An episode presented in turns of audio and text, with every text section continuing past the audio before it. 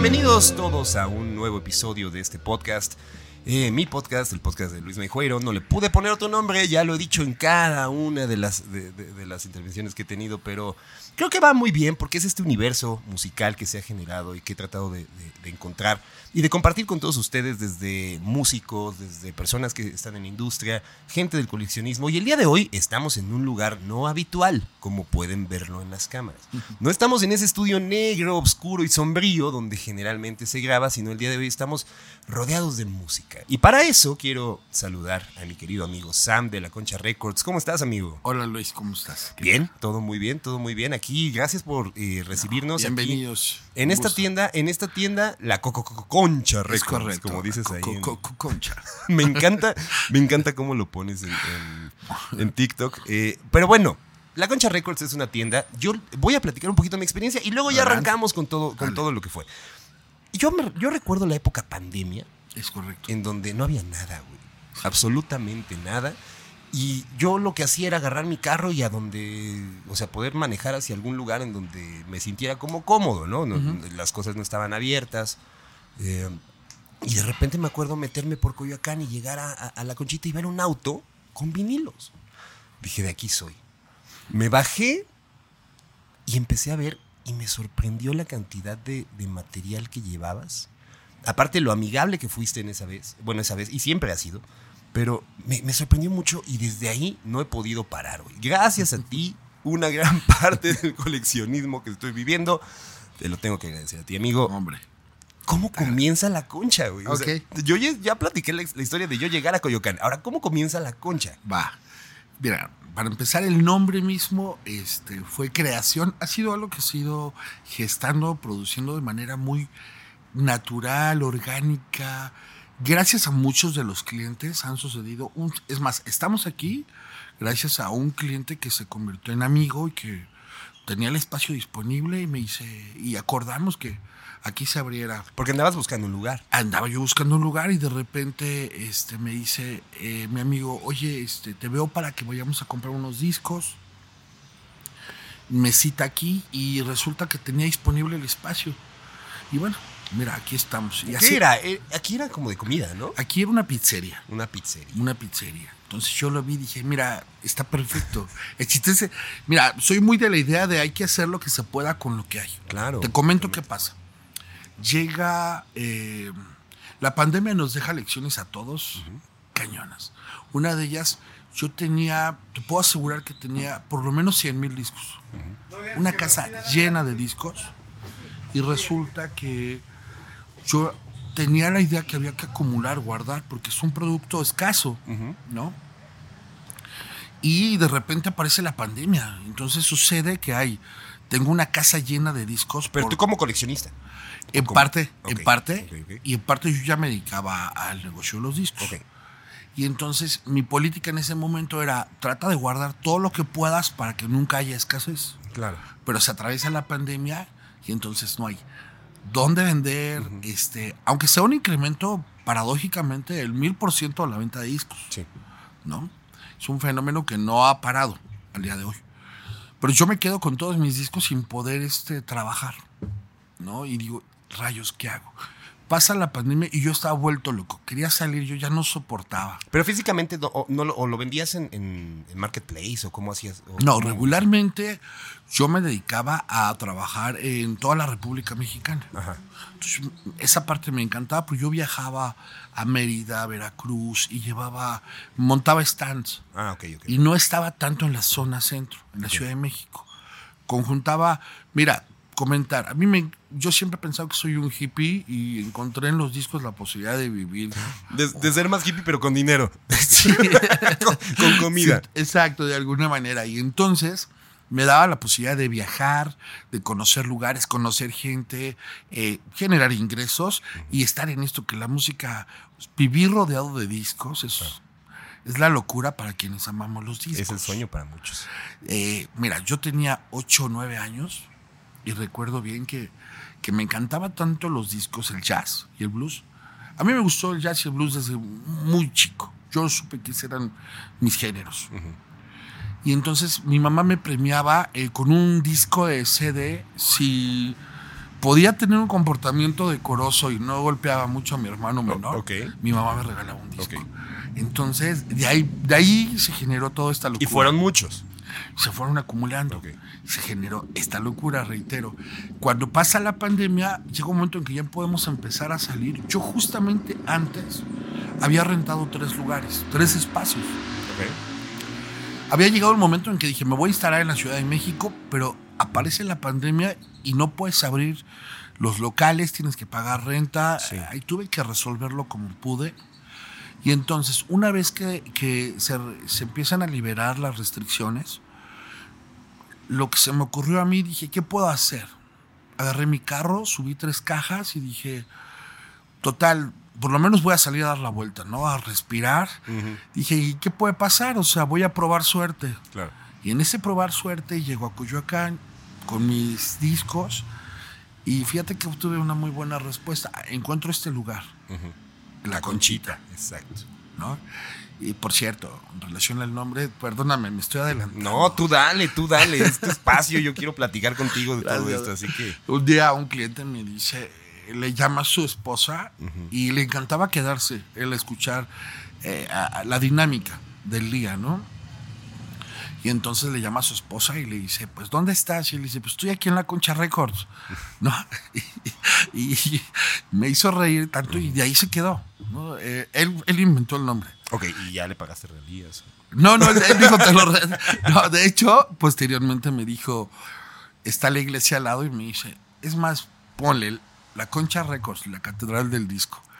Y hasta yo dije, te dio todo. No, es una persona muy creativa. Okay. Te reitero, yo le debo todo, todo, todo, todo lo que hoy en día puedo hacer a mis clientes, que claro. se convierten en amigos. Pero principalmente a tu necedad de encontrar este espacio que te fue llevando cada uno. Porque al final muchas personas se quedaron en la pandemia pues parados, esperando que pasara algo.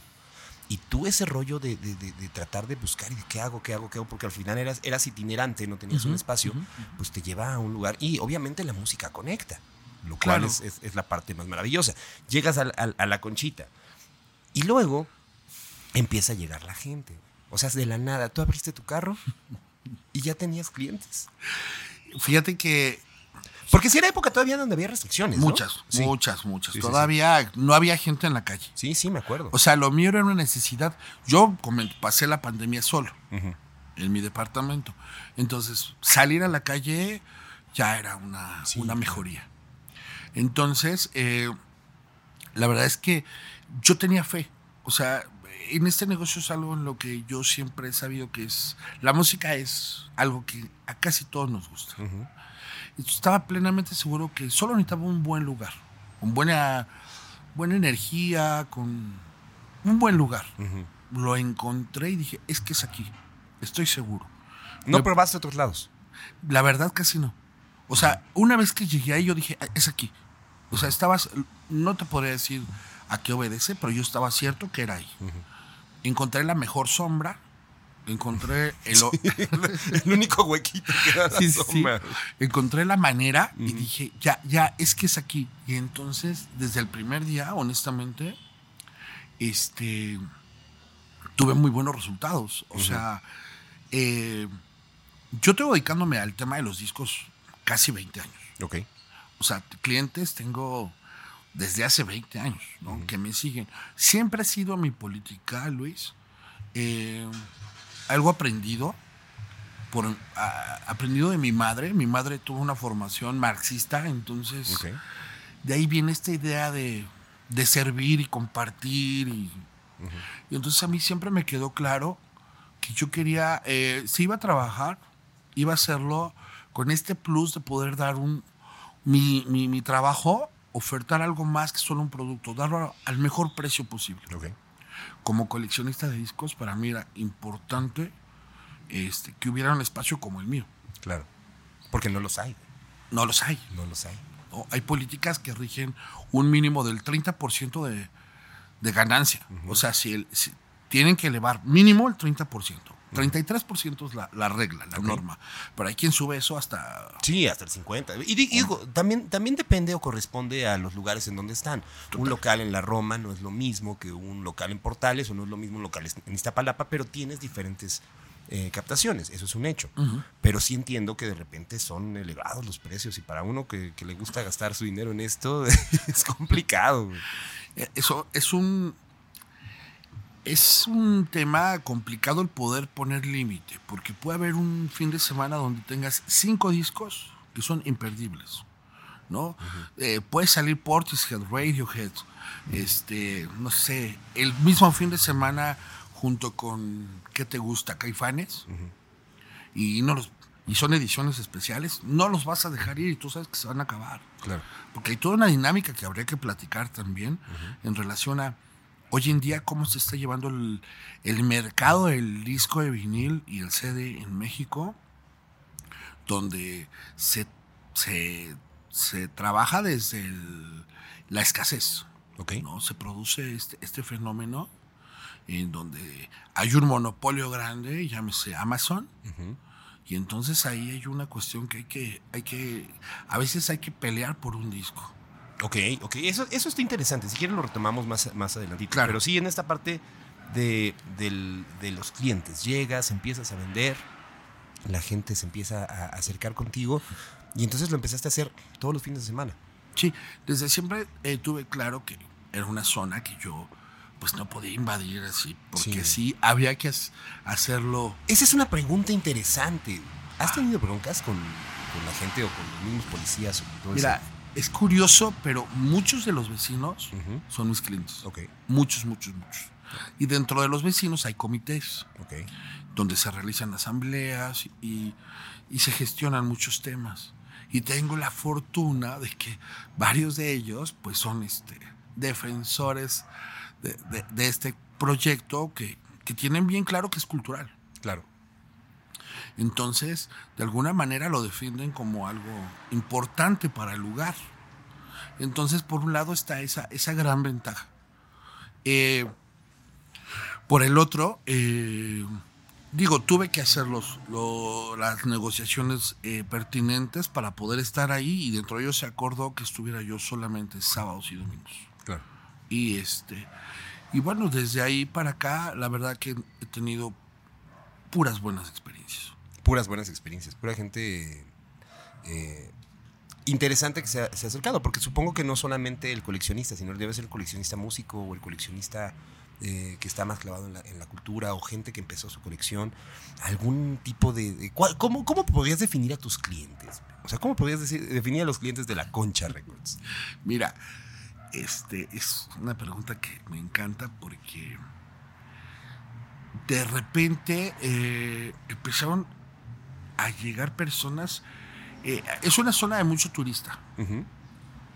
Entonces, algo que me, me, me causaba mucho placer, tengo que decirlo, es que tomaran fotos. Uh-huh. O sea, es permanente el que tomen. Se les hace algo tal vez muy del tercer mundo, muy bizarro, no lo sé, muy auténtico, muy diferente que al europeo, por lo menos, ¿no? Esto de ver una cajuela abierta llena uh-huh. de discos y. Y a la gente es muy entusiasta, ¿no? Este, agarrando discos. Ahora, este, esto sucede, tú sabes que yo trabajo desde las cuatro de la mañana, cinco, seis de la mañana. Yo nunca he ido a tu misa de seis de la mañana, ¿eh? Pero esa es, esa, esa es una cuestión también interesante. Que también espero que podamos abordar, sí. Pero bueno. Entonces, a través de las entrevistas que me empezaron a hacer, porque llegaron personas que también este, tienen canales, demás, y se empezó a difundir, a difundir, a difundir, a difundir. Más todos los que pasaban por ahí y gente que visita el lugar y que pues no tenía idea de que todavía existen los discos. Entonces esto, esto fue haciéndose un voz a voz que, que devino en que, bueno, yo te puedo decir que tengo clientes que vienen de Sudamérica, okay. Desde Argentina, Chile, eh, Colombia. Mucha gente viene de Colombia y toda la República Mexicana. Digo, en México somos súper bendecidos. Uh-huh. Tenemos acceso a productos que muchos otros países no tienen. Claro, por la cercanía también. Con Estados, Estados Unidos. Unidos. Uh-huh. Son una suerte de, somos un país que consume bastante, uh-huh. bastante discos. Y bueno, este, mi clientela, el perfil, yo te diría que me encanta ver a muchos niños, okay, comprando música clásica, y lo digo de verdad, músicos, o sea, uh-huh, chavos que están estudiando, lo mismo que un Taylor Swift, un Kanye West, eh, jóvenes, eh, hasta señores mayores, eh, y muchas chicas. Eso me encanta, porque también cada vez las chicas le están entrando al tema del coleccionismo, en, en esto que cada día se, se, se difunde más, no solamente exclusivo de los hombres, también, claro, también las chicas le están entrando bastante, bastante a este tema. Oye, a ver, empiezas con todo este, este rollo de La Concha, llega la gente, empiezas a tener ya, ya público. ¿Y cómo se te ocurre la idea de hacer tu misa dominical o misa de seis de la mañana? Bueno, porque, porque también hay que aclarar algo a, a, a los espectadores. Este, este hombre trabaja mucho. Todas las semanas se está poniendo, y él vive de discos. Me refiero, me refiero que vive para los discos. Eh, tú le mandas mensaje a su WhatsApp en la semana y es que acabo de salir de junta y voy viendo esto y, y al rato subo en WhatsApp y, y todo el tiempo es música, música, discos, discos. Y luego de repente llega y empiezo a ver en TikTok, porque aparte esa es otra. Has, has encontrado canales de difusión, sí, sí, sí, que no han, que han sido bastante orgánicos. Ajá, uh-huh, uh-huh. Y de repente veo que está a las seis de la mañana, le mando mensaje, no, es que tengo que llegar a las seis de la mañana para verlos. unos, unos, algunos, algunos dormimos.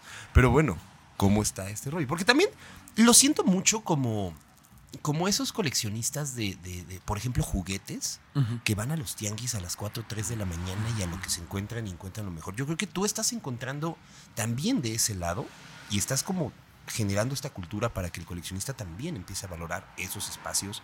Y el yo llevo, hago mi esfuerzo de hacer una curaduría de discos, claro, ¿eh? Para claro, tenerlo, porque ahorita vamos a hablar de la curaduría. Uh-huh. Y entonces tú, ahora sí, haces el esfuerzo para llegar temprano si es lo que quieres, claro, creo yo. Mira, sucede esto. Coyoacán es una zona eh, que tiende a haber regularmente mucha lluvia. Uh-huh. Sí, claro. Entonces eso es algo con lo que el trabajar en la calle significa eh, una dificultad, sí. Entonces, el horario a veces puede ser restringido, puede ser de dos horas, uh-huh, que el clima te permita trabajar dos horas y nada más. Entonces, como de esto vivo, claro, y procuro vivir bien, pues es algo que yo hago. Mira, yo estudié dos carreras, ¿no? Entonces, cuando me decidí a... ¿Cuáles, cuáles eran? Yo estudié Sociología, okay, en la UNAM, y estudié Psicología Clínica. De ahí viene entonces el lado marxista. Sí, también, por ¿no? supuesto, okay, esta idea de... Sí. de un poco todo para todos. Claro. ¿No? O sea, que no está peleada con el capitalismo. No, no, no, no, no, ni se excluyen. O sea, totalmente. Se trata, yo puedo, te, me, dado mi trabajo y mi esfuerzo, uh-huh, este, merezco vivir bien. Sin embargo, eso no se pelea con que yo tenga el mejor precio. Claro. Y que pueda abogar porque todos puedan acceder. Tú sabes que parte de mi proyecto consiste en llevar discos a diez pesos. Sí. Sí, sí. ¿No? O sea, con, durante el año por lo menos vendo cien mil discos a diez pesos. ¿Por qué? Porque es... Pa- y, y es que la música es... Es tan... El, el, el tema de la música es tan subjetivo que alguien puede apreciar algo que quizás para los demás... En mi negocio no se vendió, pero lo pongo en diez pesos y te aseguro que no dura nada. Claro. Un poco porque es barato, un poco porque nuestra cultura latina... Pues barato hasta los...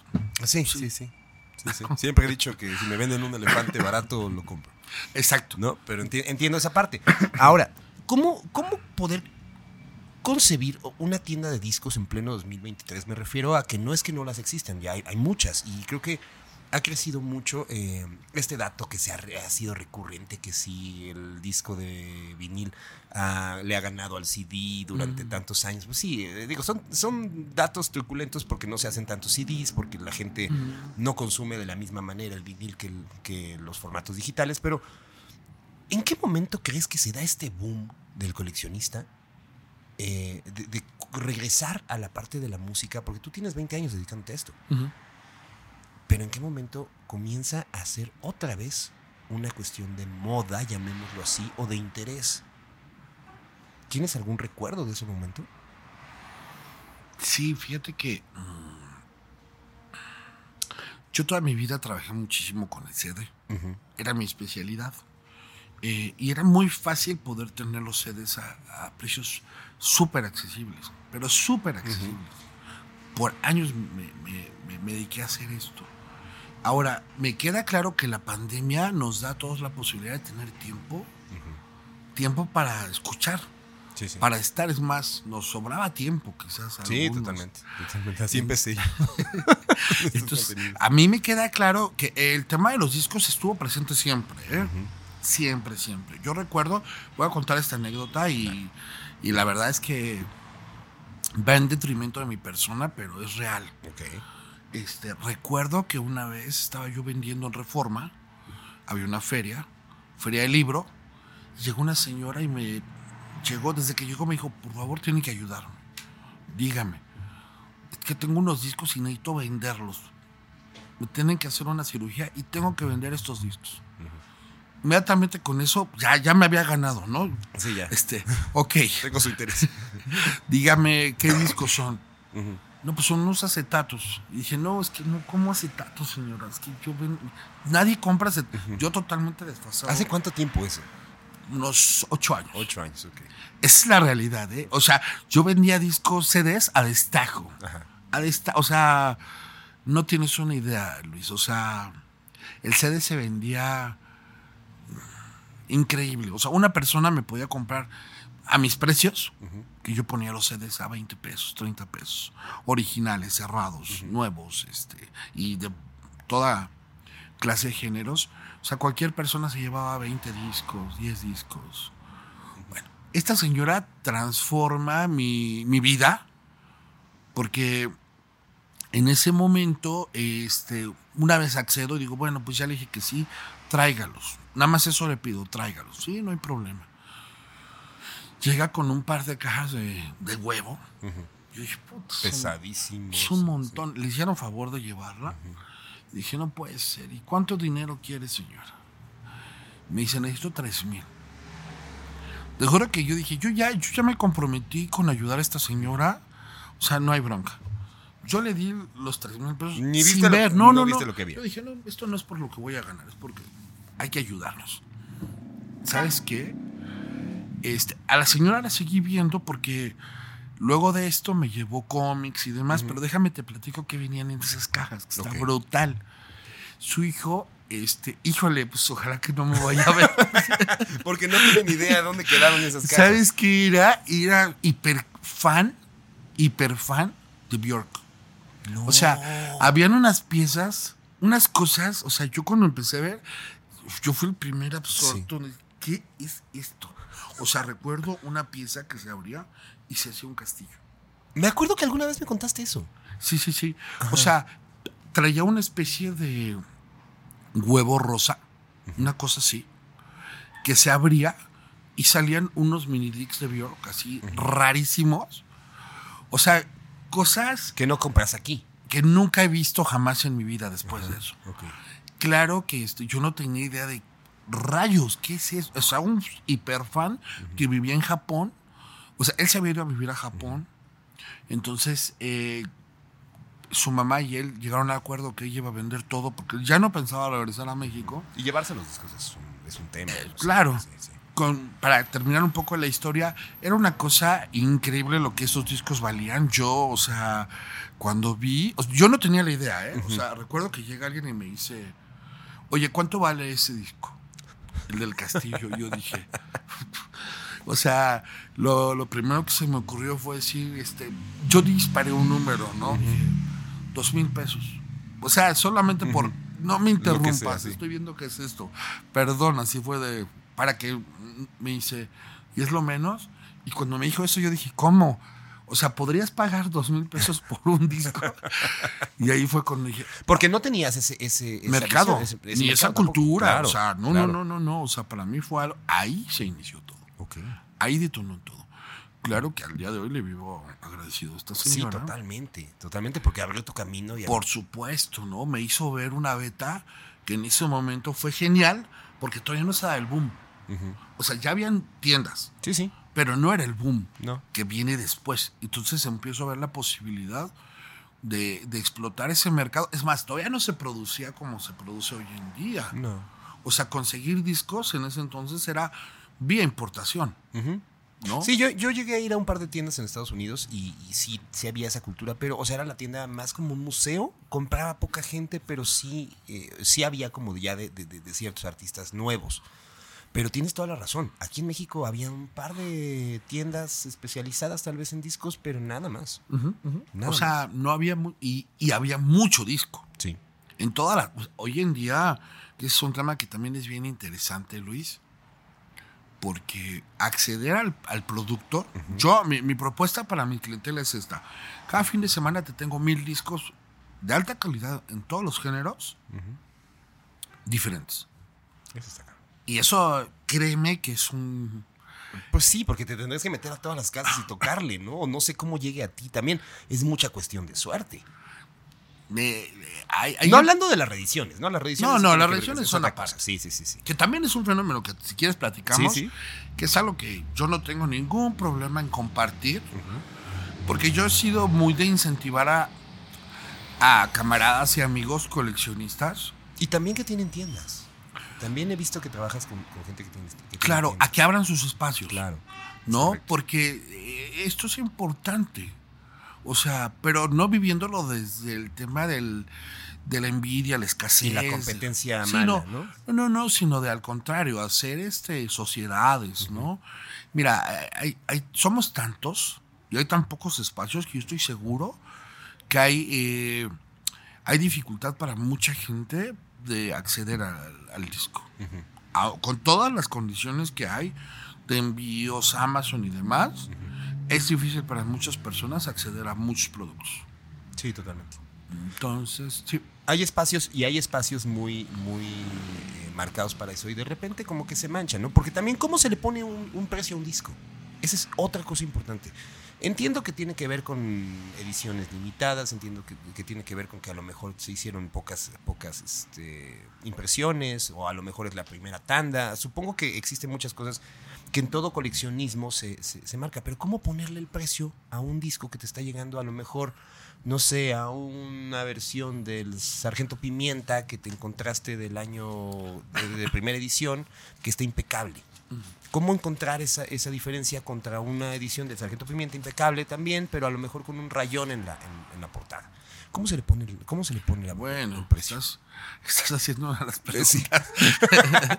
Sí, lo estoy yendo un poquito más. Este, está, está perfecto, uh-huh, y te voy a decir, si nos remontamos un poco para atrás, en este momento que yo digo que empiezo a comprar discos, uh-huh, para aprender, estoy consciente que yo tengo que perder para aprender. Okay. ¿No? Y paradójicamente es justamente el cliente, muchos de los casos, el que te ayuda. Ok. En mi caso, mi experiencia me llevó a decir, bueno, ¿me voy a basar en los precios de quién? O, porque aparte están disparados, ¿eh? Totalmente. Cada, ¿no?, quien le pone muy subjetivo. Muy subjetivos, uh-huh, muy... Eh, cada quien tiene sus precios acorde tal vez a sus posibilidades, sí, o gastos. Mira, en mi, en mi caso... Eh, yo empecé a aprender desde el primer día. Dije, voy a ver qué, qué es lo más escaso y qué es lo que recurrentemente llega. Uh-huh. Y, y, y, y fue una cuestión de ir aprendiendo y aceptando la pérdida, el error, ¿eh? Claro. Aceptar. Poder crecer y aprender, uh-huh, implica poder comértela cuando dices... El cliente te dice, mira, brother, te tengo que decir lo siguiente. La verdad, este disco es una joyota, vale como tres mil pesos. Yo te, se lo había dado en cien. Cuando lo vuelvas a tener, este, te, te, te, te sugiero. Y pues así aprendes, ¿no? Porque a veces, digo, al día de hoy te juro, te juro que tengo cinco discos de rock progresivo. Que a veces tú ves el cliente y el cliente... Y no lo puedes saber todo, Luis. Sí, no, no, no. no. Y menos, y menos cuando no hay una lista. No. Y, y, ¿sabes? O sea, si a mí me gusta el jazz, uh-huh, y aún así es un mundo, ¿no? Claro. Entonces, meterte al progresivo y ahora al techno y ahora a la cumbia. Sí, sí. Porque el tropical es súper demandado y no es para nada mi especialidad, aunque me empieza a gustar. Uh-huh. Pues te vas encontrando tus, este, tus medios. En mi caso ha sido el, el poder, um, vía la, la experiencia, determinar, siempre yendo a la idea de, de confiar en que, mira, esto es algo muy personal, pero confiar en que el universo es abundante. Uh-huh. Si no, no podría ser esto, ¿sabes? O sea, yeah. yo siempre he dicho, en el momento que te apegas a los discos, uh-huh. a mí me pasó en la pandemia. Yo me apegué a los discos, tenía cien mil discos y no tenía un centavo en la bolsa, ¿no? Tuve que ejercer mi segunda carrera, que es psicología, durante la pandemia para poder vivir y subsistir, uh-huh. ¿no? Digo tuve porque nunca fue como mi idea. Sí, no, no. O sea, tuve que improvisar. Hay muchos psicólogos en este momento. Ay, ay, güey. Sí, sí. Digo, desde... No, pero lo entiendo, porque al final todos tenemos una visión de, o, o una esperanza de, de, de dónde plantear nuestra, nuestra energía en la vida. Totalmente. ¿No? Totalmente. Ese es, ese es el punto. Nuestras habilidades y capacidades. Claro. Y yo ahí tuve que improvisar mucho, ¿no? Uh-huh. Porque pues, el plan era sobrevivir. Sí, claro. Entonces eso me llevó a... En cuanto antes yo salí corriendo con mis discos y dije... No te apegues. Claro. No, o sea, tienes cien mil discos y no es exageración, pero no tienes un centavo en la bolsa. O sea, deja que fluya. Y ahí aprendí esa lección, que creo que es algo que les cuesta mucho a algunas personas que tienen tiendas. Es suelta, suelta, suelta, suelta, suelta. Y de alguna manera, cuando menos lo espera, pum, ahí está, ¿no? Un lote... Uh-huh. Increíble. Como una casa que fuiste hace poquito, ¿no? Hace sí, unos sí. meses también. Bueno, eso serían unas experiencias. Terminemos esto y vamos con las experiencias, porque creo que ahí es donde está el meollo de todo este asunto. Ah. Sí, sí. Pero bueno, soltar. Al que las... Sí, claro, eso es súper importante. En este negocio, creo yo, uh-huh. poder soltar. O sea, no apegarte. Yo siempre... Te, te, yo le escuché esto a alguien que, que fue un maestro en, en, en este trabajo del, del, del, del disco. Me decía... No te enamores del disco. Al final es petróleo. Eso es importante. Pero ¿qué pasa cuando uno es melómano coleccionista? O sea, yo siempre lo he pensado, ¿no? O sea, yo en algún momento si quisiera vender mi colección, que es pequeña, no es, no es, no es grande. No, no, no, no es tan pequeña. Bueno, bueno, bueno, bueno, ahí va, ahí va. Ahí va creciendo y muchos gracias a ti. Pero eh, me refiero a que si algún día quisiera venderlos, pero ¿por dónde empiezo? Y, o sea, es, cada disco tiene una... una particularidad y una historia y una conexión que generas. Pero creo que esa es también la parte de soltar, ¿no? En este momento no lo necesito, no, no lo quiero, espero no necesitarlo. Claro. Y espero mejor heredarlo a alguien que realmente lo pueda, lo pueda disfrutar de la misma manera que yo. Pero si se tuviera que hacer, oh, es como, es como, no sé, como poner una taquería, ¿no? Y que fueras súper fan de los, de, de los tacos. primer, la primera persona que le está robando los tacos eres tú. Creo que esa parte también tiene que ser interesante, ¿no? Sí. Y cómo, y cómo desapegarse de eso. ¿Cómo regulo? Claro. ¿Cómo ¿Y, reg- tú que eres, ¿Y tú que eres fan de la música? En mi caso, la regla es muy, muy específica. O sea, si ¿sí tienes discos que no tocas? Uh-huh.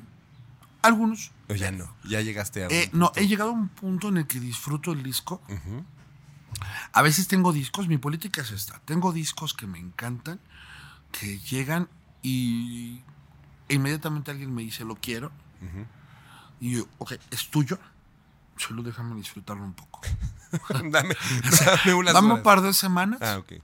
Lo disfruto uh-huh. y es tuyo. Porque creo que ahí también esa parte es importante, ¿no? O sea, ha habido muchos discos, Luis, en mi vida que yo no he vuelto a ver. Uh-huh. ¿No? Que he visto una sola vez en mi vida. Pasaron por tus manos.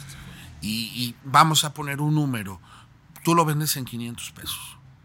Pero tú sabes que con los quinientos probablemente, uno, no vuelvas a ver esa misma copia, uh-huh. o dos, no te alcance para comprarla, pero ni remotamente. Claro. Porque quien la tenga la va a tener en cinco mil. Uh-huh. Que es mi caso, yo procuro ponerlos al acceso para todos, accesibles para todos, ¿no?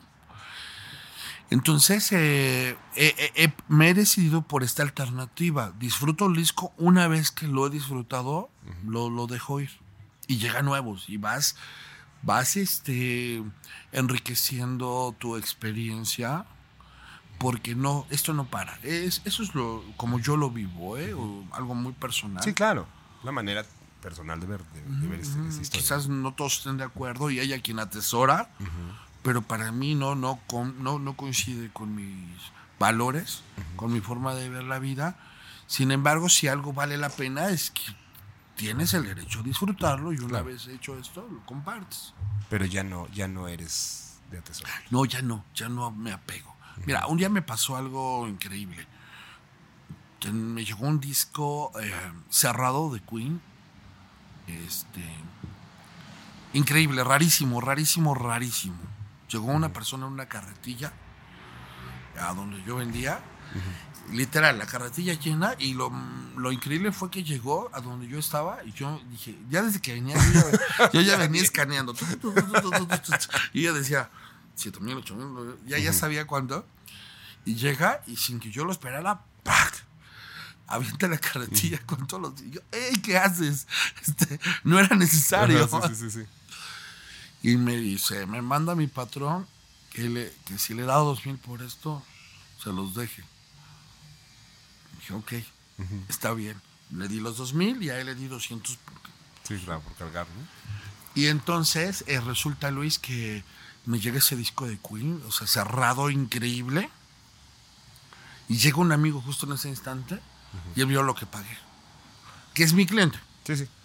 Se convierten en amigos, camaradas, sí, compas. Sí. Y me dice, véndemelo, güey. Por favor, véndemelo. Tú sabes que soy fan de Queen. Y no lo tengo, güey. Es más, nunca lo había visto. Uh-huh. Le digo, es que no, tampoco lo tengo. Y me dice, no seas así. Y entonces dije, luego de recordar esto, porque ajá. Todos nos apegamos. Sí, hay momentos. En todos, todos sentimos, es que esto está rarísimo. Uh-huh. Esto está bellísimo. ¿Cómo lo voy a, cómo lo voy a, a soltar? Le digo, sí, está bien, llévatelo. Está bien. Me tomó unos segundos. Te juro que ese mismo... O sea, yo sé que lo que voy a lo decir... Lo escaneaste con la mente. No, yo lo vi y dije, bueno, nunca lo había visto. No sé si me vuelva a llegar. No importa. Total. Uh-huh. Juro, juro que no estoy mintiendo. Ese uh-huh. mismo día me llegó esa edición en japonesa cerrada. Yo ese día entendí. Uh-huh. Que las cosas... Yo, que, que, que esto funciona así. Uh-huh. O sea, no te apegues. Uh-huh. Menos trabajando con esto. Claro. Porque no hay escasez. Hay millones de toneladas y eso es un consejo porque, mira, me voy a poner a dar consejos, ¿no? Dale, tú dale. Pero, si me lo permites, pero estoy seguro que hay mucha gente que sueña con tener una tienda de discos. ¿Estás de acuerdo? Sí, totalmente. Y yo les incentivaría, como siempre lo hago, hazlo. Es maravilloso. O sea, es genial. O sea, vivir en contacto con discos, con cosas que son... antiguas, que tienen cincuenta años, cuarenta años, que son a veces... Eh, no hay manera de determinar el valor para algunas piezas. Claro. Hay un momento donde tú dices, yo no sé cuánto vale esto. Uh-huh. O sea, no lo puedo determinar porque no hay algo con que referenciarlo, uh-huh. Punto. No es el, la mayoría de los casos, son los menos de los casos, pero yo he tenido discos de Beatles que coleccionistas de Beatles me han dicho, yo nunca lo había visto y sabía que existía. Okay. Y que he podido soltar, ¿no? Y que digo, qué bueno que lo pude pues soltar. Llévatelo, ¿no? Está bien, dale. este Y es que eso te permite, en mi experiencia, este, este es como el secreto, como el tip sería, ¿quieres que te llegue material? Pues suelta. Uh-huh. No, no te empieces a pegar porque vas a quebrar. Claro. O sea, si empiezas a decir, no, es que esto es para mi colección, el negocio no va a fluir y te vas a privar. Porque así lo que te, tú estás valorando para tu colección, alguien más lo puede valorar y le estás quitando esa oportunidad a, a circular el dinero. De entrar al negocio. Claro. Entonces, un negocio donde no permites que circule sanamente, uh-huh. que fluya de forma natural, orgánica, estás produciendo ahí que se, que se detenga. ¿Cuál es la manera más rara en la que te han llegado discos? Porque supongo que ahí están esas experiencias interesantes. Como la que haces, gracias. Wow.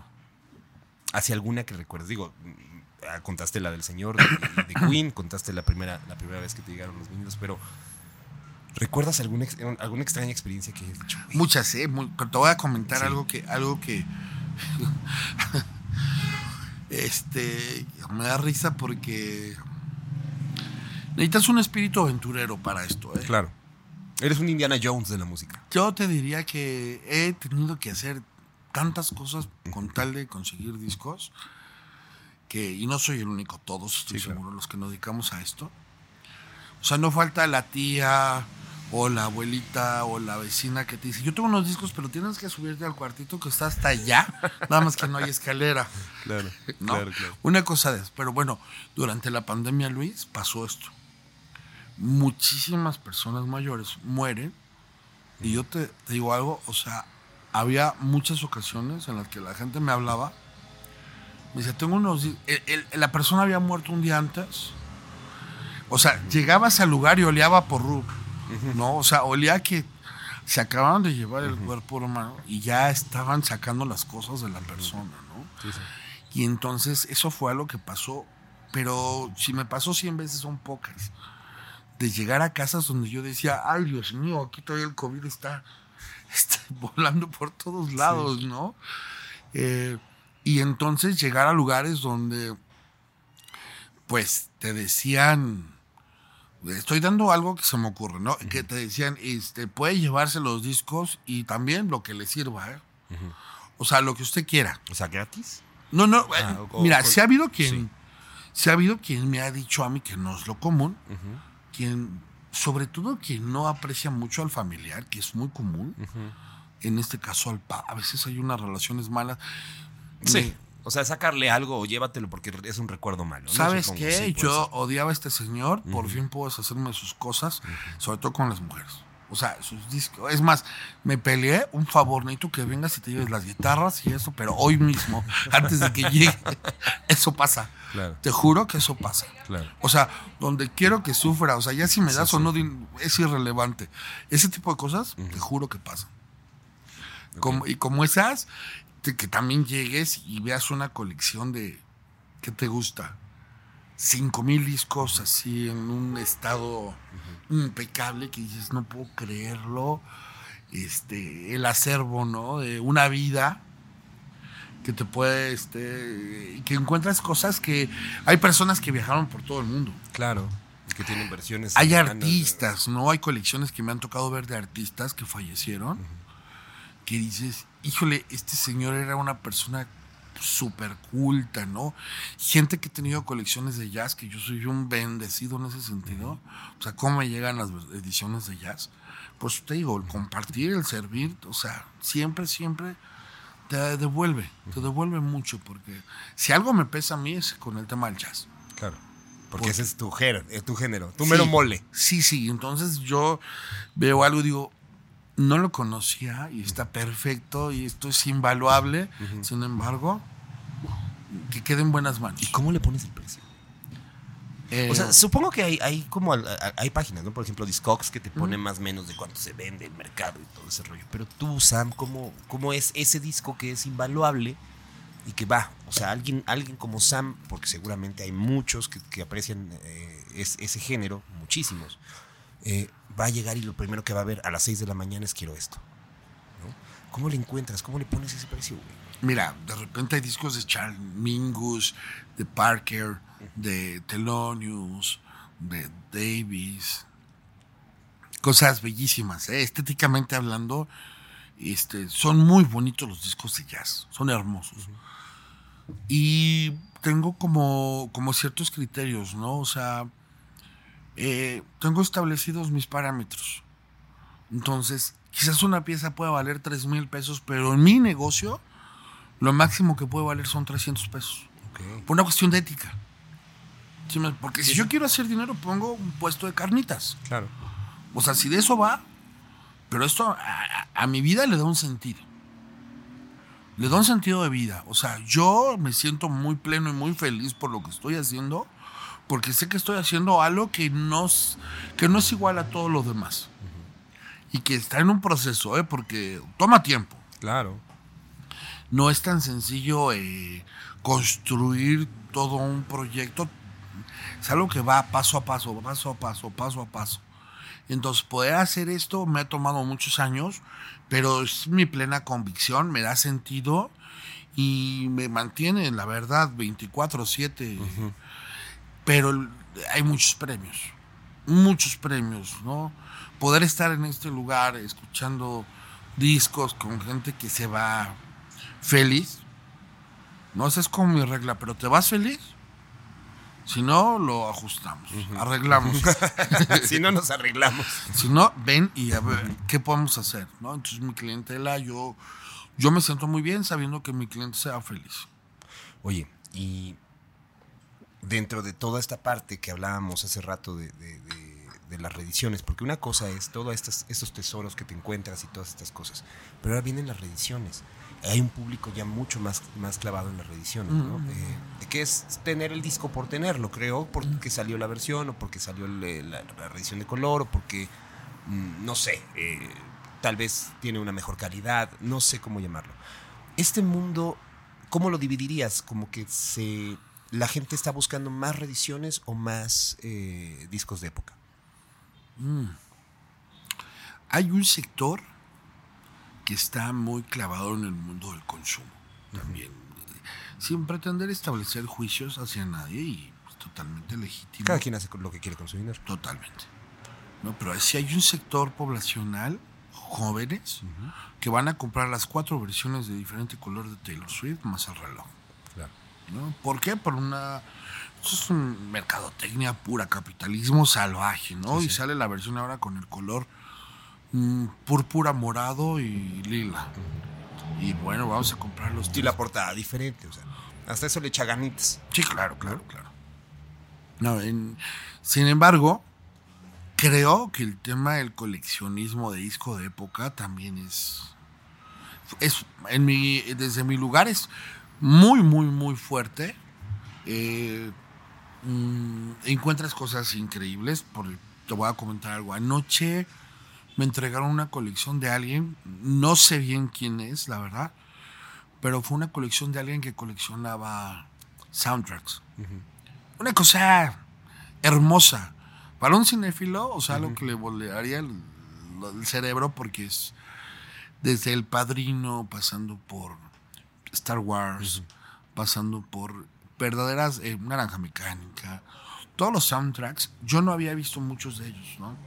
Entonces, de repente toparte con estas ediciones de época, yo te aseguro que no tardo nada en venderlas. Uh-huh.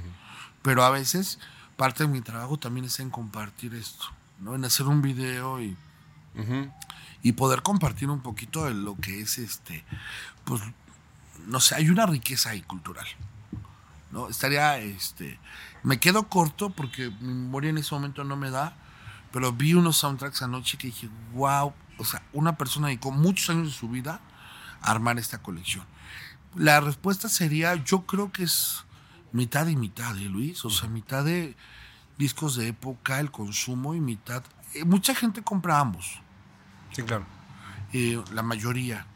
Y muchas personas solo quieren reediciones.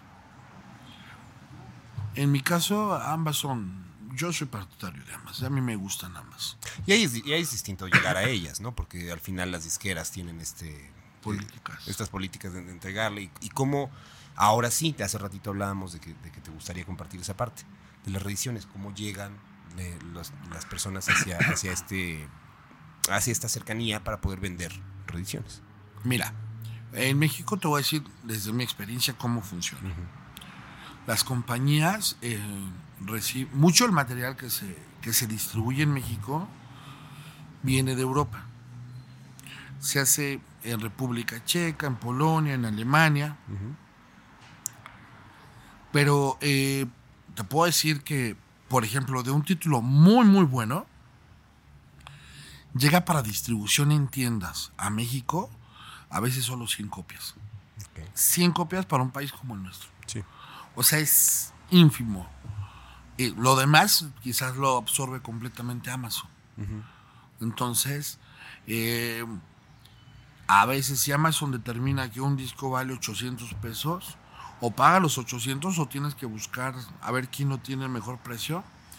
Y casi, y ahí va, ahí dejo un tip, este, yo no estoy a favor de nada ni de nadie, o sea, uh-huh. aquí cada quien puede buscar por su cuenta, pero yo siempre digo, mira, a todo el coleccionista, investiga cuánto vale en Amazon Estados Unidos y de ahí determina si lo compras, porque yo he visto que mucha gente, y esto no va contra nadie, tiene sus tiendas a partir de comprar Amazon Estados Unidos, yo exhibo el disco y le subo trescientos pesos. Uh-huh. Y nadie lo sabe, ¿no? Y claro. A mí se me hace así como absurdo. Bueno, pero, pero siempre, siempre tiene, tiene que ver este, este rollo de... Por ejemplo, a mí me pasa mucho que puedo encontrar algo más barato en, en Amazon, pero llego a una tienda y es darle también el peso a la tienda, ¿no? El, el, bueno, lo tengo, tengo varios amigos en varias tiendas, mm. en donde a lo mejor me costaba cien pesos menos en Amazon, güey, pero yo sé que estos cien pesos es también parte de, de, de vivir con este, este rollo de yo apoyar a que siga existiendo estos espacios. Bueno, y eso y eso también está bien. Existe quien lo compra por comprarlo y existe quien lo compra por un valor, ¿no? Y creo que ahí es donde, donde a mí me pasa esa parte. Yo sí sé cuánto cuestan, y de repente en Amazon y en todos lados, y de repente estoy en tiendas y volteo y digo, ah, bueno, ya son cuatrocientos, quinientos pesos, ahí sí ya te manchaste, ¿no? Pero, pero sí creo que esta, esta parte de, del... del valor es algo que también debería de todo, todo coleccionista conocer. O sea, sí es, sí puede estar más barato en algún lado, ¿no? Pero también esta tienda está haciendo un esfuerzo para tenerlo. Y yo en Amazon voy a esperar a lo mejor dos días. Uh-huh. Si es de Estados Unidos, a lo mejor una semana, sí. un mes. Uh-huh. Si es de eBay, ni se diga. Claro. Pero aquí me lo llevo. Y ya lo tengo. No, y si yo no estoy en contra de las tiendas. Claro. O claro. sea, lo, lo doy, es no, más. No, no, sí, sí, justo. Yo, estoy, yo un... estoy a favor... Ajá. Es más, yo soy un pleno convencido de que tendrá que haber una tienda por colonia claro. de, en la Ciudad de México. Claro. O sea, es tan importante... No una... centralizada. No, no, no, no, no. Es tan importante como una librería, uh-huh. una tienda de discos, ¿no? Y ahora que se perdió el tema de los videoclubs, sí. donde podías acceder a, a temas de cine de arte, de culto, también es, es igual de importante, ¿no?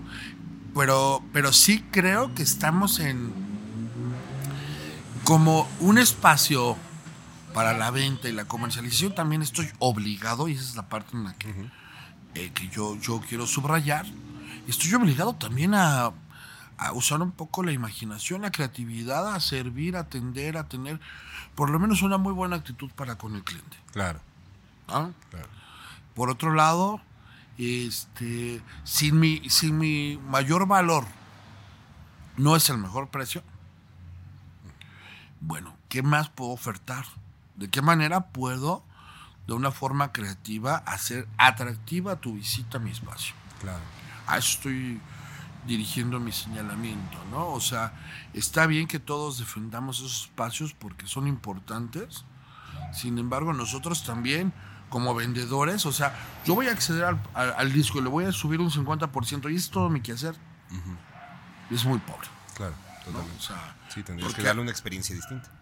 ¿Qué experiencia uh-huh. te voy a generar a ti al visitar mi espacio? Claro. Yo creo que eh, se pueden hacer varias cosas. ¿Qué género es el que más, el que más se llevan? Mm. Wow. Mira, sí, de, en, en mi caso... ¿Y, estoy... ¿Y cómo es el cliente de ese género? Y de cada, y de, de cada género. Bueno, mira, eh, un poco respondiendo la otra pregunta que quedó un poco en el aire de sí. por qué trabajar desde temprano. Eh, un poco fue por el tema de la lluvia. Uh-huh. O sea, llegar temprano era asegurar, por lo menos aquí a las diez de la mañana ya fueron cuatro horas de trabajo, sí. ya llegaron cincuenta clientes. Ya. Me puedo ir tranquilo, descansar. Uh-huh. Pero también, por otro lado, es que eh, yo buscaba la manera de ser democrático, justo, equitativo. Eh, muchos de mi, todos mis clientes tienen mi teléfono. Uh-huh. Oye, Sam, ¿me puedes apartar esa edición especial de YouTube japonesa? Y, y no es que no pueda. Y es que eh, va a haber diez personas y me van a preguntar, ¿y por qué a ellos sí o por qué? Claro. Y entonces, tratando de solucionar esto, opté por decir, mira, yo no tengo preferencias, ni voy a tenerlas con nadie. Esto es un trabajo y trato de ser objetivo. Y, y en ese sentido, yo abro a las siete de la mañana, uh-huh. llego a las seis de la mañana a preparar mi material. El primero que llegue ve las cajas. Como en la paca, uh-huh, aquí es uh-huh. como en la paca, uh-huh. o como en el tianguis. Entonces, yo llego a seis de la mañana... Y conforme van llegando, van abriendo caja. Y de ahí se gestó esa dinámica. Entonces... ¿Cuánto tienes con eso ya? Por lo menos un año. Okay. Entonces, ah, eh, había veces que se daba esto a las cuatro de la mañana. Eh, no, no recuerdo, sí, en este momento no me acuerdo por qué. Porque era tan, tan temprano. Uh-huh. No, no, no me acuerdo. Mira, tengo clientes que, que revenden en otros lugares. Uh-huh. Uh-huh. Le hace el Chopo. Algunos no. Sí, porque parte de tu comunicación también era eso, ¿no? Comienza tu, tu negocio. Este, claro, claro. Sí, sí, sí. Sí lo, sí lo recuerdo. Porque este es un negocio del cual se puede vivir bien. Uh-huh. Este, hay personas que reciben un sueldo de trescientos pesos al día y tú, tú puedes ganar esos trescientos pesos vendiendo dos discos. Claro. Y la verdad... este. Pero ¿qué tal la inversión? Mira, aquí, aquí todo depende de la creatividad, del ingenio... y el empeño. Uh-huh. ¿no? O sea, y vas a ir aprendiendo, además, como todos nos equivocamos. Uh-huh. Pero en un tiempo no muy largo, yo creo que tienes la experiencia suficiente como para poder ganar lo mismo en un, que en un empleo que te toma ocho horas o más, uh-huh. este, estudiando música. Claro. Entonces yo creo que es, también es una opción. Digo, yo no, no defiendo una cosa o la otra, solamente pongo una opción más sobre la mesa. Claro. Eh, perdón. Estábamos hablando de los géneros y... Ah, sí, perdón. Esta es una súper pregunta. Mira, ¿sabes por qué hablo tan temprano? Porque el rock, todo el mundo quiere rock. Ok. Cuando yo llego temprano, traigo una caja, procuro traer una caja uh-huh. con cien discos. Mira, te voy a decir que se vende increíble. El rock, todo el rock. Pero si, por ejemplo, yo con una primera edición de Pantera, de Guns, de Metallica, de A C D C, Black Sabbath, este, eso uh-huh. en media hora ya no hay. ¿eh? Se esfumó todo el rock, todo el metal. Eh, por otro lado, en español, la cacería de Luis Miguel es sí. durísima. Eh, Michael Jackson, Queen, Zeppelin, Pink Floyd, todo ese producto junto con el jazz. Uh-huh. Si yo llego a las seis y ya hay personas esperándome, lo cual es común, uh-huh. para eso de las diez de la mañana se acabó todo eso. Yo he llegado a las diez de la mañana y he creído que es temprano, cabrón. No, no. Mira, por ejemplo, mucha gente busca Mecano, Hombres G, uh-huh. y no, ya es imposible. O sea, llegan a mí, oye, no traes nada de Mecano. Sí había, pero traje cinco piezas, pero a las ocho ya no hay. Uh-huh. Y eso, esa fue la manera que yo encontré de decirles, pues si lo quieres, ven temprano. Claro. O sea, yo más no puedo hacer, ¿no? Porque si no, yo no me voy a conflictuar con nadie. Tenía muchos clientes que es me... Que también es una buena manera, porque sí, porque sí efectivamente hay muchos que lo hacen así de, ya lo tienes y te lo llevo, uh-huh. ¿no? O sea, no, creo que aquí es el, el rollo también ah. de... Oye, pues comprométete, ¿no? O sea, ¿sí? yo tengo clientes que, que comprométete y llega temprano. Uh-huh. O sea, quieres, quieres un buen producto de alta calidad y a buen precio, lo mínimo que estás obligado es a levantarte temprano. Claro. Y, y creo que no está mal, ¿eh? También es como poner a, al coleccionista, al revendedor, a hacer lo que le corresponde, lo que le compete, creo, en este sentido, ¿no? Que es, si a ti te interesa algo, Luis... Te vas a levantar temprano. Totalmente, totalmente. Eso es un hecho. No lo he hecho por una cuestión de trabajo y cansancio, pero te prometo que ahí voy a estar. Eh, pero bueno, ahora regresando a este, a este rollo. ¿Qué es lo más raro que colecciona la gente? O sea, que te hayas dicho, no manches, que ¿cómo neta hay fans de esto? eh, y digo, sin criticarlos. Claro, no, no, no. Cualquiera no, jamás es, cualquiera es no, no, no, capaz yo, de ser fan de lo cosas. Que sea. Yo escucho cosas bizarras. Okay. El jazz te va llevando a sonidos muy experimentales. Ahorita me llegó un disco de cantos afrocubanos, okay. que es algo muy tribal, pero que me, me encanta, ¿no? Uh-huh. No sé por qué, pero me encanta y lo pongo. Y digo, tiene una cualidad que como no lo he escuchado nunca antes, algo semejante, uh-huh. pues me, me gusta mucho. Bueno, ¿qué es lo más raro? Mira, dentro de eso te puedes... Esas cosas raras te puedes encontrar con gente que colecciona todas las ediciones de los discos, las compilaciones de Excelsior. Ok. ¿Sí ubicas? Sí, son, son parecidas a las de Reader's Digest, ¿no?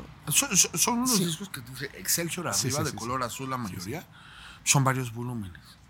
Yo he escuchado gente que dice, no... No, no, no, chingues, está el número ocho, el que me faltaba, por okay. fin lo logré, ¿no? Y yo he dicho, no lo puedo creer, no lo puedo creer. O sea, yo lo pongo en las cajas de lo que vale diez diciendo, uh-huh. quizás alguien lo quiera para decoración, pero claro. resulta que traen muy buenos músicos. Claro. Y ahí vas aprendiendo, o sea, y ves que puede traer un tema raro Luis Miguel, uh-huh. o no sé, de algún artista. Pero como eso, el coleccionista de infantil...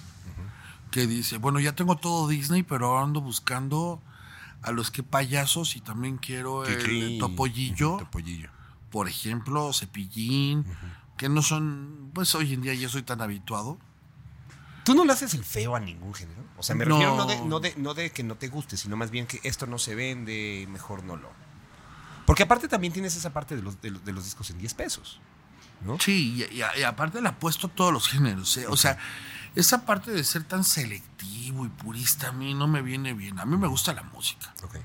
Entonces... No tan snob. No, sí, se, se, me, estoy un poquito a disgusto con esa. Uh-huh. Y cada quien que haga su tienda de lo claro, que quiera, ¿no? Claro. Pero en mi caso, hay un área de música clásica durísima, ¿no? O sea, le pego duro porque sé que no es tan accesible hoy en día para todos, Luis. Uh-huh. Quien gusta la música clásica tiene que hacer una labor del rastreo. Sí. Porque casi nadie te oferta ese producto. Y luego también lo quieren poner caro, ¿no? Así de... Bueno, eh, por ejemplo, la música tropical. Yo tengo un, un espacio para música en español muy grande, pero también para el folclore, ¿no? Todo lo que es el son y las expresiones. In, esas colecciones de música indígena, música tradicional, a mí me encantan. Uh-huh. Y tengo clientes. Bueno, hay otro estilo que se llama mmm, music, eh, discos que compilan eh, grabaciones de Borges, de Arreola, que, que se ven increíbles. Además, quiero que sepas, ¿eh? Que es algo que a mí me encanta tener. Son producciones de la UNAM, que son bellísimas, Voz Viva de México, por decirte un, un, un producto que aparte vuela, ¿no? Porque no uh-huh. se consigue casi en ningún lugar, que son una especie de podcast de, de grabaciones, pensamientos, poemas, ideas, uh-huh. de gente como García Márquez. Y, y como eso, cualquier opción infantil o, o, o bizarro que pueda aparecer, para mí tiene que tener un lugar. Oye, y también he estado viendo que hay mucho, mucho coleccionista también de estos discursos políticos, ¿no? Ah, sí. De discos de discursos políticos. ¿Qué cosa te has topado así de cómo puede existir esto en un disco? Eh... Por ejemplo, están los discos de Carlos Salinas de Gortari, ¿no? Ajá, los de Solidaridad, pero esa, esa era una canción, por lo menos, ¿no? Pero hay discursos, ¿no? Hay discursos. Sí, hay discursos. Sí, hay discursos desde Benito Juárez hasta Lázaro Cárdenas, y hay gente que colecciona todos. Claro. Y son súper fans y te dicen, por favor, si te llega a salir por ahí uno que existe de, de Echeverría uh-huh. con Fidel Castro, por favor, te ruego... Este, tú me dices cuánto. Yo tenía un cliente que me decía, estoy buscando un disco de Aeroméxico. El día que lo encuentres, uh-huh. dime cuánto vale y te lo pago. Uh-huh. Ponle precio, pero lo quiero. ¿Y de qué era de Aeroméxico? Era... Eh, no, no sé por qué le significaba tanto. Parece que ahí había una foto donde tal vez él salía ah, o alguien salía, uh-huh. que para él era muy significativo y que no lo había logrado encontrar. Ahora, pa- parte de esto hermoso, ahorita se, se me ocurre, Luis, es que esto le da mucho sentido de vida a mucha gente, ¿sabes? Claro. Yo tengo clientes, te lo juro, literal, que ya los llevan así, mira, entre las hijas, los hijos así cargando ya, va, llegan por sus discos los señores. Tengo un cliente que yo tengo mucho cariño por este cliente, este, que te puedo decir que seguir coleccionando, ser coleccionista, le da sentido a su vida. Claro. El coleccionismo da sentido de vida a mucha gente mayor que dice, es que yo me tengo que levantar el próximo fin de semana porque tengo que venir a ver uh-huh. qué hay. ¿No? Y eso es verdaderamente gratificante. Cuando la familia te, te, te tiene ese, ese cariño porque dice, es que te juro que para él venir aquí uh-huh. ya, les, ya cambia su personalidad. Uh-huh. Ya llega. Es lo que estaba esperando.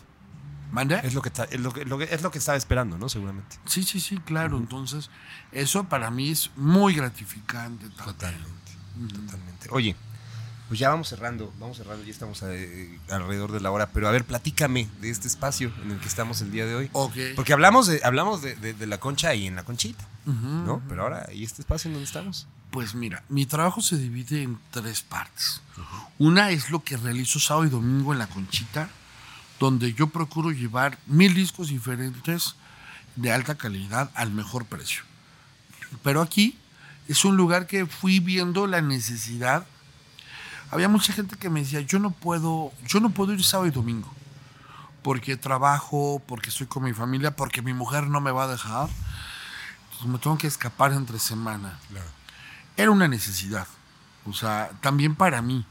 de tener un, un poco el producto ordenado, uh-huh, y poder recibir a mis clientes de, de otros países y de provincia que vienen y que quieren ver entre semana. Uh-huh. Entonces, eh, este espacio se inaugura el día veinte de diciembre, o sea, en dos semanas. Eh, y mi idea es que aquí permanentemente haya por lo menos tres mil discos de todos los géneros al mejor precio del mercado, para que quien quiera ver discos entre semana me pueda llamar y concertemos una cita y lo atienda aquí. ¿La idea es que esté abierto a público o es solamente a través de citas? No, va a estar abierto miércoles, jueves y viernes. Miércoles, jueves y viernes, pero preferentemente si tú haces una cita, mira, yo, yo tengo como más el espacio disponible para... Uh-huh. Para, para, o sea, creo que es una mejor manera de distribuir los tiempos y poder dar una atención personalizada, porque algo que yo disfruto mucho, Luis, es poder poner discos. Claro. Es otra experiencia, el que podamos compartir la música, uh-huh, es maravilloso verdaderamente, ¿no? Entonces, puedes poner un disco, podemos este, platicar, podemos tomar una cerveza, y eso para mí es significativo. O sea, ya lo demás viene como consecuencia, ¿no? Pero lo importante es ese disfrute, ese poder compartir con el otro, ¿no? No solo la palabra, sino la música. Claro. Entonces, este espacio brinda esa posibilidad de, de, de que haya esa intimidad para poder hablar, dialogar sobre música y, y disfrutarla. Pues, felicidades, Sam, este espacio. O sea, ahorita le voy a dar una checada, si me permites. Ah, por ver, Dios. Ver las cajas. Por, ahorita te voy a enseñar unas cosas, Luis. Sí, por favor, por favor. Pero vengan, ¿dónde estamos ubicados? Estamos en Ajusco quince, uh-huh, eh, Colonia Portales, a dos cuadras del Metro Portales, eh, miércoles, jueves y viernes. Eh, con todo gusto aquí los voy a atender. Eh, me gusta, me gusta vender barato y que la gente se vaya feliz, porque es lo que yo quisiera recibir. Claro. Como coleccionista, solamente doy lo que yo quisiera recibir. Entonces, esa es la propuesta. Ya, ya no eres coleccionista, ¿no? Eh, híjole, mi trabajo como budista, mi, lo, mi, mi pequeño esfuerzo por ser budista. Claro, sí, sí, sí. Me lleva a decir, este, mira, tengo una colección tan grande como, por lo menos tengo cien mil discos. Uh-huh. O sea, cuando me preguntan esto, a veces digo, ¿qué más colección puedo tener, claro, si tengo cien mil discos? O sea, no, no me alcanzaría la vida para, quizás para oírlos todos. Totalmente. Entonces, o sea, eh, tener más sería ya una grosería. Disco al que siempre regresas. No, fíjate por allá, por allá. Eh, uy, qué buena pregunta, me encanta. Yo creo que estoy pensando porque siempre regreso a mis inicios en la adolescencia. Uh-huh. Eso es un retornar. Mira, a mí me encanta el, el Rey de Café Tacuba. Me encanta, es un disco que siempre me puede poner bien. Uh-huh. Eh, y otro disco sería... Ah, me tomaste en curva, ¿eh? Es que son tantos, juro, claro, que... Claro, pues... Es que estoy pensando, mira, eh, me voy a quedar con, con el, lo que más amo, ¿no? Me encanta el trabajo de Chet Baker. Uh-huh. Este, siempre, siempre, siempre disfruto. Eh, su primer disco es una locura. Y, y creo que sí, sí es algo que... Cuando quiero ponerme bien, es algo que me... que me viene muy bien. Eso y, y es que son tantos, no puedo, no puedo. Dejémoslo ahí. Sí. También no es, no es, no es necesario meternos de más. Disco que todo coleccionista debe tener. Mm. Ok. Eh, de cualquier género. El que sea. El, el... Todo disco de Blue Note, si le gusta el jazz. Uh-huh. eh, Blue Note tiene un, un catálogo perfecto, buenísimo. Yo recomendaría en torno al jazz. Eh, cualquier disco de Miles Davis es muy, muy recomendable. Todo lo de Chet Baker. Uh-huh. Todo lo de Chet Baker es... No hay falla, no hay... No, no, Chet es el mejor, es mi favorito. En cuanto al jazz, eso se me ocurre. Muy bien. Uh-huh. Disco o... Bueno, más bien, artista o banda más grande de todos los tiempos. Sí, los Beatles. ¿Los Beatles? Sin lugar a dudas. No soy fanático, ¿eh? No me encantan. Eh, no, mm, siempre los disfruto, sin embargo, uh-huh. nunca he sido fanático. Pero sí, creo que la partieron y... Sí. No, no, no hay manera de pelearse con eso. Este, sí, está, estaba escuchando tu, un, uno de sí. tus videos y yo decía, híjole, qué, qué manera de meterse en aprietos. Este. Pero vaya, es el discurso de una persona que vivió muchos años de los Beatles. Claro. Ya luego, luego platicaremos de eso fuera sí, del aire sí, porque sí. no quiero que siga esta, esta conversación. Sí. ¿Mejor artista o banda mexicano de todos los tiempos? Wow. Mejor artista. O banda mexicana de todos los tiempos. Mira, yo soy un ferviente eh, seguidor de José Alfredo Jiménez. A mí me encanta como autor José Alfredo Jiménez. Uh-huh. Creo que es el mejor compositor. La voz de José José me encanta. Uh-huh. Todo su trabajo de José José me, me gusta. En cuanto al rock... Evidentemente Carlos Santana es come aparte. Sí. Y no, no sé. Eh, híjole, a mí, a mí me encanta Santa Sabina. Me encanta, verdaderamente creo que son genios todos. Y, y bueno, Rita Guerrero, qué decir, ¿no? Uh-huh. Paz descanse. Y, pero todos sus músicos son, para mí, extraordinarios. Santa Sabina me encanta. Y... No sé si se me queda alguien que sea importantísimo. Es que sí, son, es mucho, es mucho. Hay muchas cosas. Y Javier Solís. Claro, claro. También. Javier Solís es, es jefe. Eh, ¿Alguna recomendación que quieras hacerle a algún coleccionista? ¿Por dónde empezar? ¿Qué hacer? Ah, claro. ¿Qué fijarse? Uy, hay muchas cosas. Lo primero es, vamos a hablar sobre el mito de... De que el disco de acetato se escucha mejor por ser disco de acetato. Eso es importante, güey, eso es importante. ¿Por qué no lo hablamos antes? Sí, es que hay muchas cosas que hablar y a veces... Claro, bueno, claro. Eso no necesariamente es una verdad. Si no tenemos el equipo Exacto. correcto, las bocinas correctas y podría inclusive decir el espacio correcto. Porque la acústica es importante. Entonces... Yo conozco a muchos muchachos que t- compran discos, este, reediciones y tienen una Victrola, ¿no? Como uh-huh. reproductor. Entonces es importante que sepan que el parte vital de, este, de, de esta idea de ser coleccionista es tener un buen equipo. Uh-huh. Y eso no implica gastarte una millonada, pero sí tener algo decoroso para que tengas uno, un buen sonido y no dañes tus, tus discos. Uh-huh.